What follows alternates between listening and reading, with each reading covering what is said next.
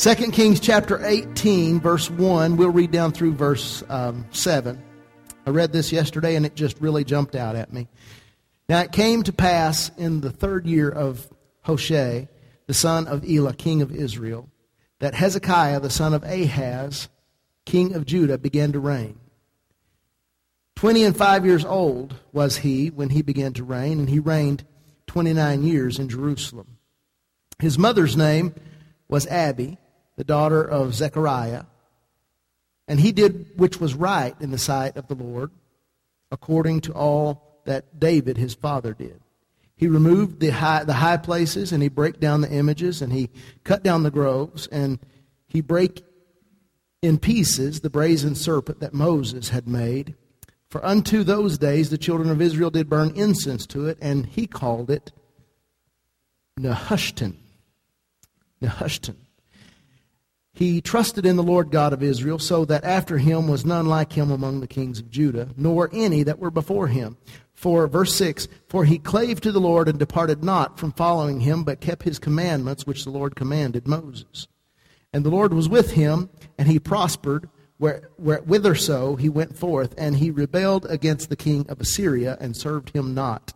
I'm going to read on. He smote the Philistines even unto Gaza, and the borders thereof, from the tower of the watchman to the fenced city. And it came to pass in the fourth year of King Hezekiah, which the seventieth year of Hoshea, son of, of Elah, king of Israel, that Shalmaneser, king of Assyria, came up against Samaria and besieged it. I want to go back now, and you may be seated. Father, we ask you for your word to take root in our heart. We ask you, Lord, for your anointing and your authority today to preach what you have, have led me to. And God, I ask you for every word because, God, it's, it's, it's all in your hands this morning. I trust you and I am believing you to speak to your people. And we ask you this in Jesus' name. Amen. I want you to notice we're talking here about Hezekiah. Anybody remember that name? Okay. Thought you would. That, that name is, uh, it's, it's, and we're not talking about Hezekiah Walker, the gospel singer. We're talking about Hezekiah in, in the Word of God. And, and so he was 25 years old when he began to reign, and he reigned for 29 years in Jerusalem. Um, his, his, his mother's name was Abi, the daughter of Zechariah. Do you know that name? Okay. We, we should recognize some of these names. Some of these names are, are, are, not well known, but some of these names are. Zechariah, of course, was a, was a prophet. There's a, there's a, there's a book of, in the Bible, Zechariah, but we, we see here, and, and I assume this was the same Zechariah. His mother was, was Abi, and, and the word says, you know, I want to, I want to first touch on something right there. We, we have to understand that, that, um, you know, every, everybody doesn't have a Christian heritage, and I understand that and, and you can begin a new uh, season in your family if you are just coming to know the Lord for the first time and, and, and never have served the Lord. You can begin a new season. But those of you who had a Christian heritage, then you were already on the right foot, headed toward the right place. That didn't mean that you were saved because you were born into a, a Christian family, but we, we at least have this teaching that's handed down to us. But we see here that, that in verse 3, Zechariah I'm sorry, Hezekiah did what was right in the sight of the Lord according to all that David his father did. Now, when, when, when we're looking at the scriptures and we see the, the kings, very often they are compared to King David because, well, let me ask you why. Why did they compare them to King David? Anybody know? That's right. Because he was a man after God's own heart. How many of you want to be considered a, a man or a woman after God's heart? So do I. So do I. I want to be after the heart of God. And so therefore, King David was somewhat the, uh, he was, he was the measuring stick that which all, all the other kings were, were somewhat measured with. And we see that it says that Hezekiah did what was right in the sight of the Lord according to all that David, his father, did. Verse 4 tells us that he removed the high places and he brake the images and cut down the groves and brake in pieces the brazen serpent that Moses had made. I want us to look at that for just a moment. He moved, he removed the high places and he break down the images and he cut down the groves. If we, if we look at what's being said there, we have studied any Old Testament history, you, you, you, would know that, and you, you probably do, that the, the high places were the places of worship, usually pagan worship. They, they would go up on the high hills and they would create an altar there and they would cry out to their gods. You remember the story of, of uh, Ahab and, and Jezebel and how the prophets of, of Baal and the prophets of the groves, remember that, were, were they, they were standing in opposition to um, Elijah. And, and they, they, they had this, this battle, this war, and, and I want us to understand this probably took place at a high place because it was the place of worship. Now, the, the, the reason they worshiped in the high places probably was because they wanted to get as close to heaven as they could so that their prayer would be heard by whatever entity. I want us to understand that our God can hear us in the deepest, darkest pit of hell. He knows who we are. He knows what we're going through. He is, he is not intimidated by, as we've already said this morning, by the mud or the muck that you found yourself in. So if you find that you're in this place and you don't know how to get out, that is a perfect place to cry out to God. You don't have to climb your way to the mountain. You don't have to find your way to the top. You don't have to say, when I get this mess all straightened up, when my heart is right before God, then I'll call out to Him. And that's what many people in the world will say, but it's the wrong, it's the wrong thought. We, we can't clean ourselves up. We're not good enough. We're not perfect enough in the sight of God. So cry out to Him just where you are. And just like Tracy said, it's not that God wants you to stay in that condition. On the other hand, He wants to save you and to cleanse you and redeem you and make a brand new creature out of you and make something pure and holy out of you. Don't stay there, but it's okay to cry out to God from there.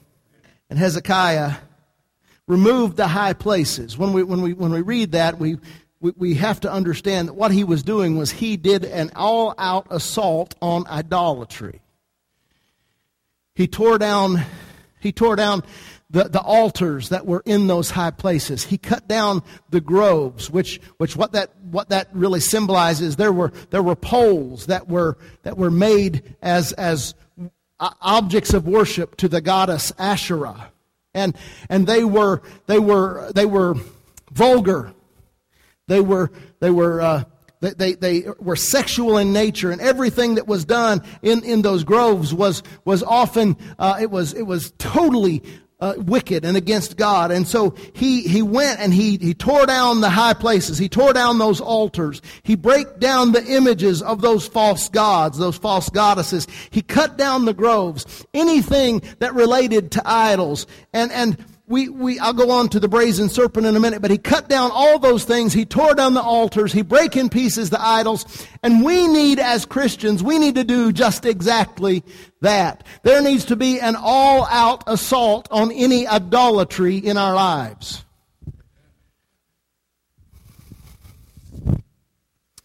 This is a good place to meddle. And that's not my intent. But we have as the body of Christ, as the church, we have allowed things to become idols in our life. We have allowed things to become idols in the church. I love to worship. I love worship. I love good music. I love concerts, Christian concerts. There, there's nothing wrong with, with Christian entertainment, but we have allowed that thing that was supposed to be considered as a, as an offering to God, our worship, to sometimes become the thing that we worship.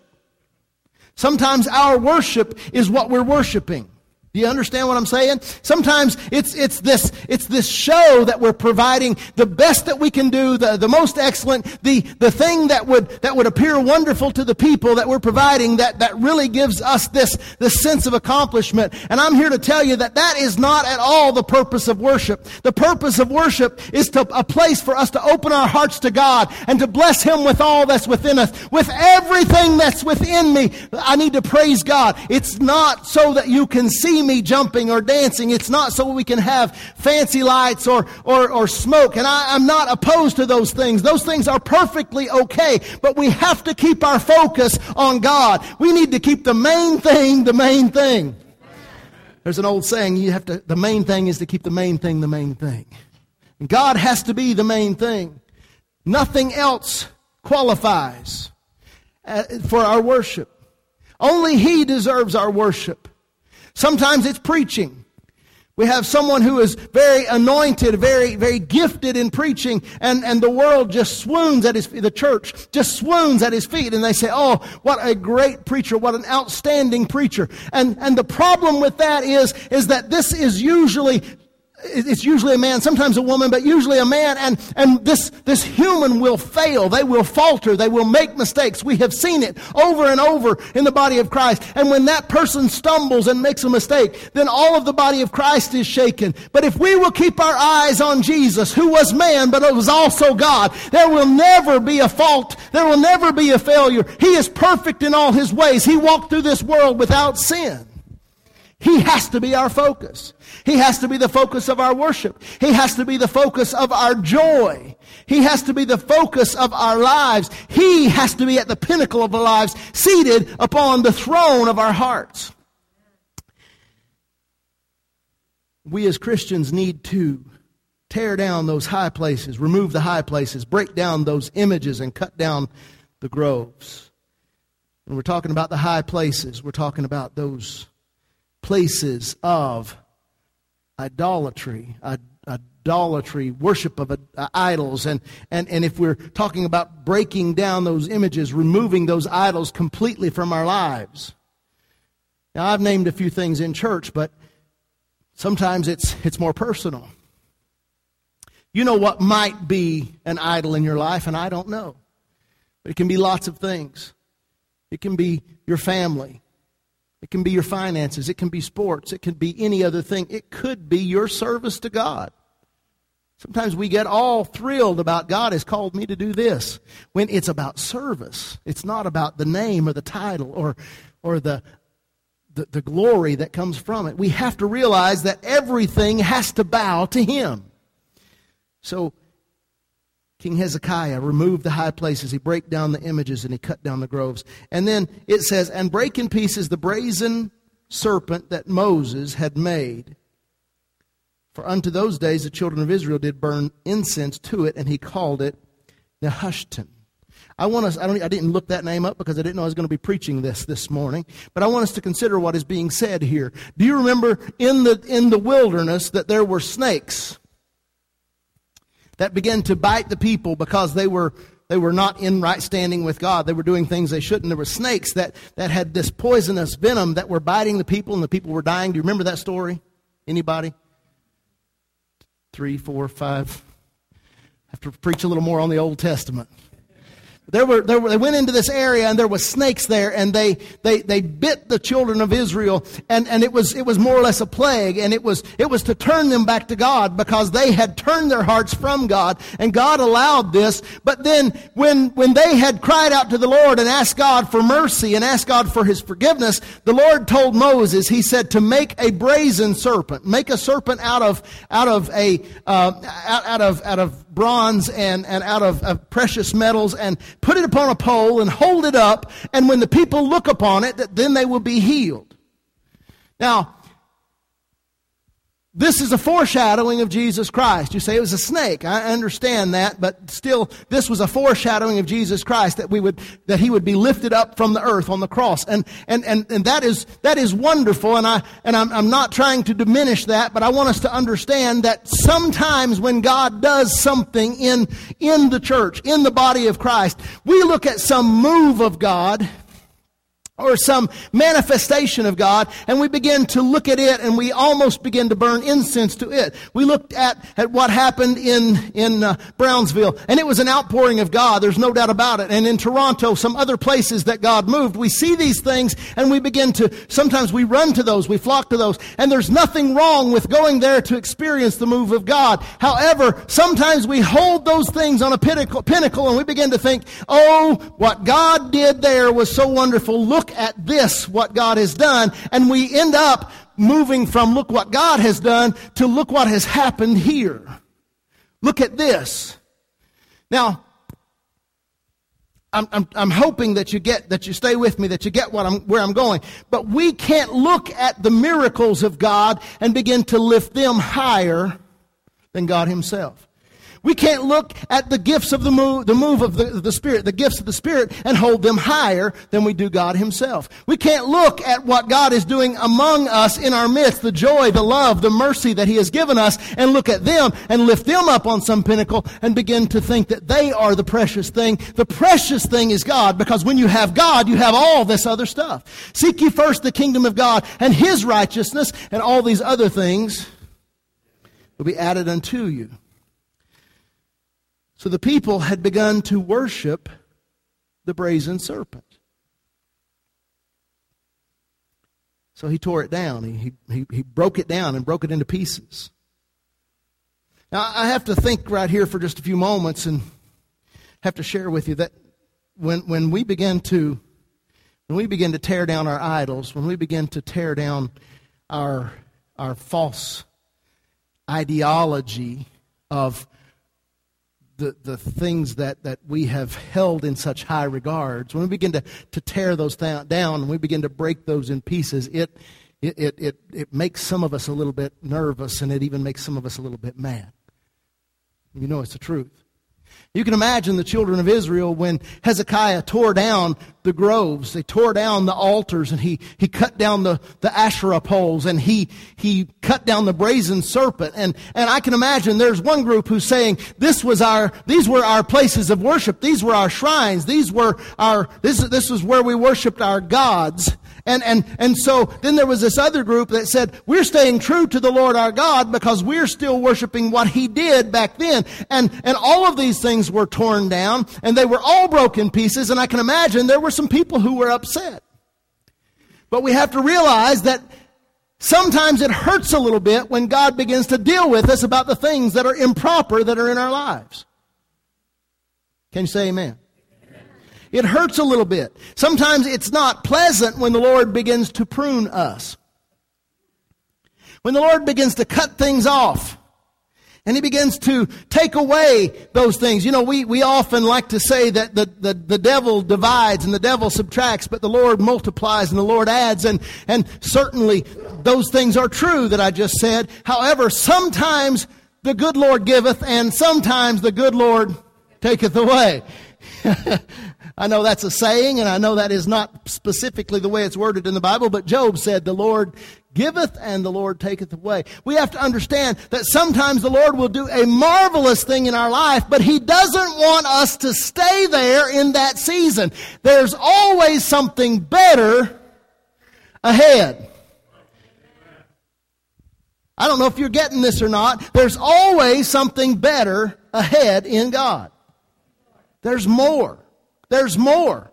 We haven't begun to see the greatness of the things that God wants to do in our midst. We have only begun to see, and then it's just so minute compared to what He wants to do. We have to understand that the things that we saw God do three days ago, or five weeks ago, or ten years ago, or maybe maybe 10 decades ago. Those things may have been marvelous, but we can't camp out there and begin to worship what God did there. God wants to do an amazing, marvelous thing in our lives today. And for us to see that happen, we have to get those idols out of our way, out of our lives.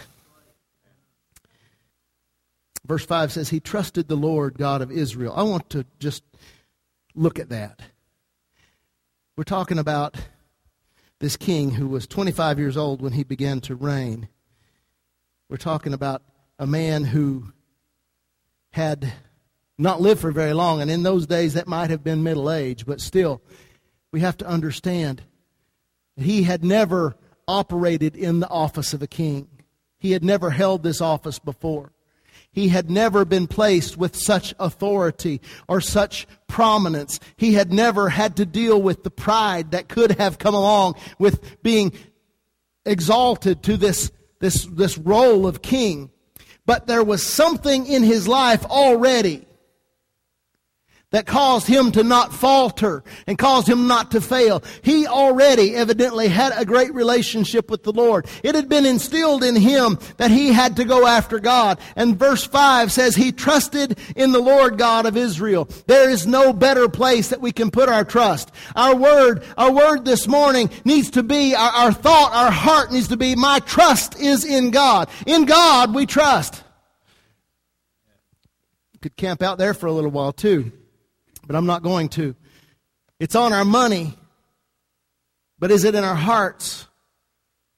It's on the money in, of, of our nation, but is it, is it in the heart of our nation? We declare it in the church that we trust in God, but is it in the heart of the church? Do we really trust in God?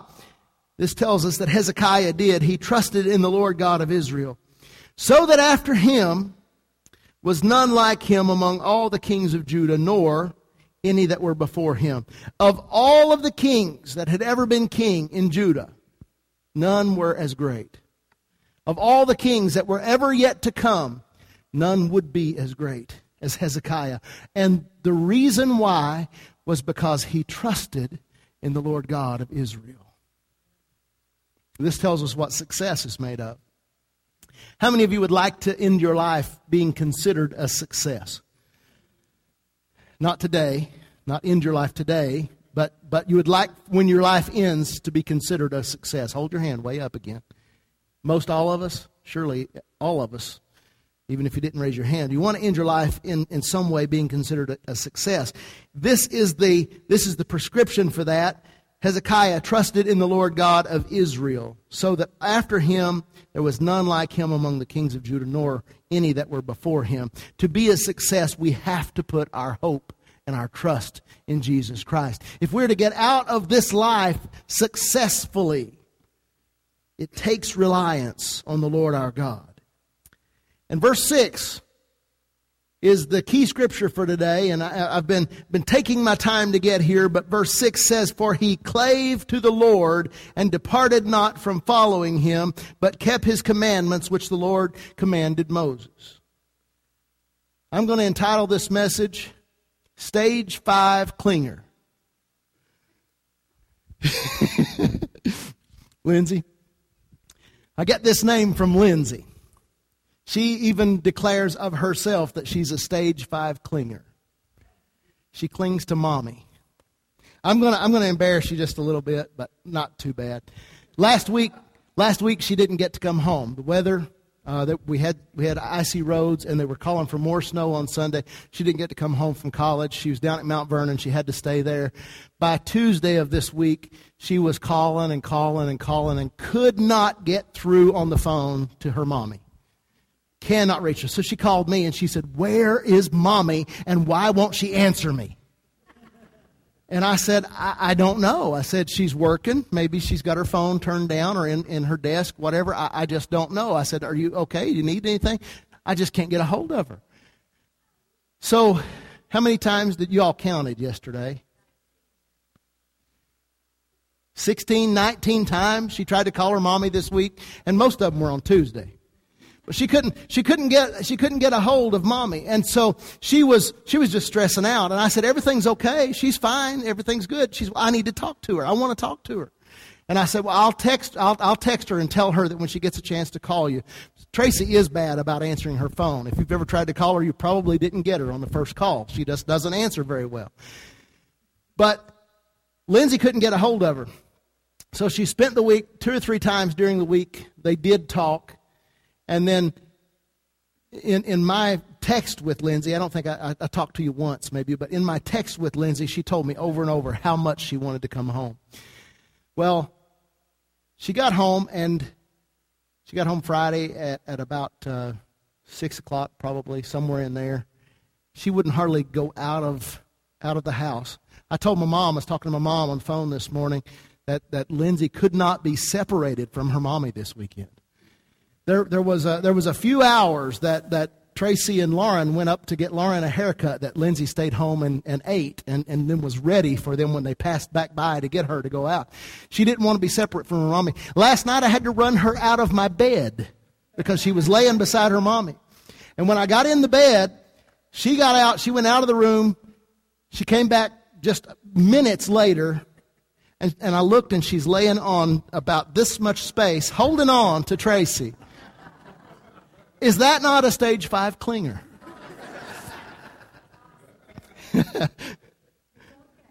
I'm just a little jealous because she doesn't love me that much. But, but here's the thing, and here's, here's the point I'm getting to. The Word of God tells us about Hezekiah that he clave to the Lord.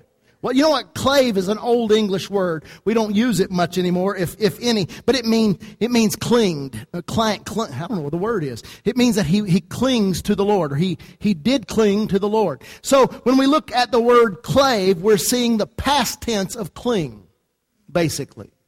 He did cling to the Lord. So when it says, he clave to the Lord and he departed not from following him, but kept his commandments, which the Lord God had commanded Moses. What we're seeing here is that Hezekiah was such a stage five clinger that the Lord couldn't get rid of him. Would you be the Lord for me? Whatever the Lord does, I'm just going to cling right on. If he stays right here, I'm holding on. If he walks around this building, I'm holding on. Whatever you want to do, Lord, I'm with you.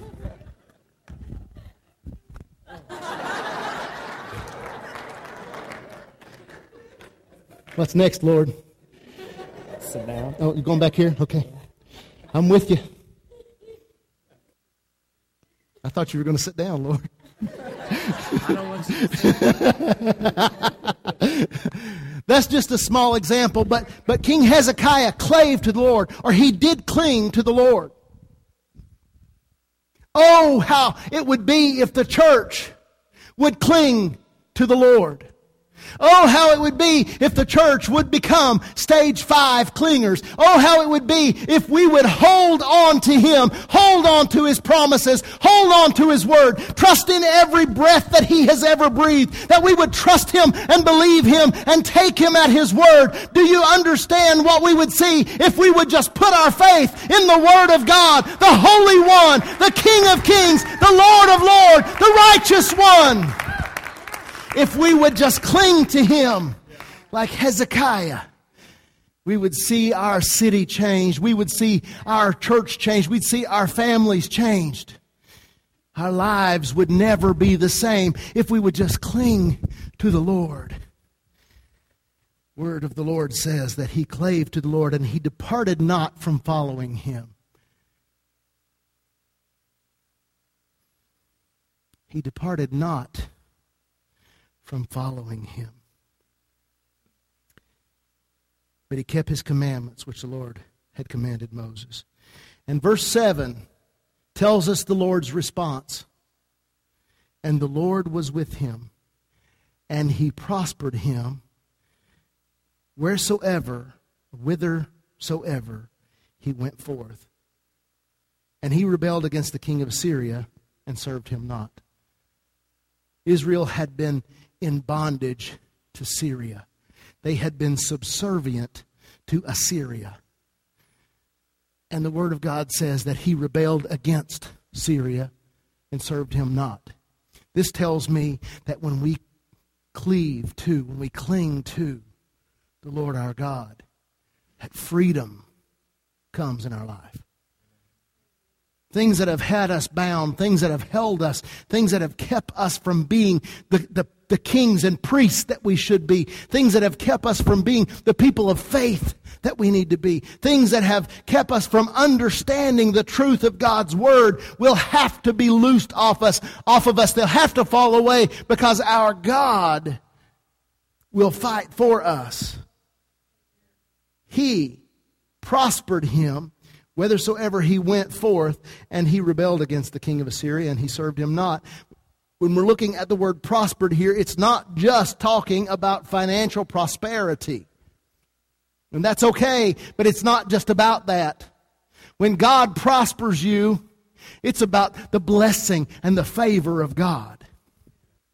When God prospers you, the things that you touch are, are they, they, they, it's, it's like that, that old story King Midas. It seems that everything turns to gold. And I'm not talking financially. I'm talking about it can be financially. The Word of God says He will supply all of your needs according to His riches and glory. And the Word of God also tells me that He will heal all of my diseases. The Word of God also tells me that He will save my children. And I, under, I understand that prosperity is far more than just the, the, the giving of money, but prosperity is the favor and the pleasure of God shining on me. And I want the favor of God in my life. I want God to smile on me. I want His pleasure to be upon me. And that is exactly what God did for King Hezekiah because he clave to the Lord. He did cling to the Lord. How many stage five clingers do we have? And even if you say, well, I, I, I might not may not be acting that way right now, but today I declare I'm a stage five clinger. I'm hanging on to God. I'm hanging on to Him. I'm going to get right close to Him. Most of you, maybe, maybe now, maybe most of you don't know who Fred Beer was. Some of you do. He attended here for many years. He was a great friend of mine. Went on to be with the Lord a few years ago. He used to say, I want to be so close to the Lord that when he comes back riding on that white horse, he's going to turn around and look at me and say, Get your own horse. That's a stage five clinger. He's already in the presence of the Most High God right now. I want to be so close to the Lord that when He moves, I know it. Most of the time, we are not close enough to the Lord to even know it when He moves. Talking about the body of Christ. Sometimes God will move in a certain direction and the majority of the church doesn't even know it. We go ahead and have our services and we go home. God wants to be he wants to be close to us, and He wants us to be so close to Him that we experience Him to a great level every day, every hour, every moment of our life. God does not want you to do this life alone and feel like He's a million miles away. We don't walk by feeling, we walk by faith. However, God wants you to experience Him, He wants you to know Him. And God has plenty of room. He's God. He's got plenty of room for you to slide up close to Him and just latch on to Him. I'm not coming back right now, Kyle. And just latch on to Him and hold on. And hold on for dear life. Hold on to God for dear life. Eternal life. Life more abundantly. Hold on to Him for dear life. He he's a God who loves us. And his favor is for those who love him. I want to be a stage five clinger.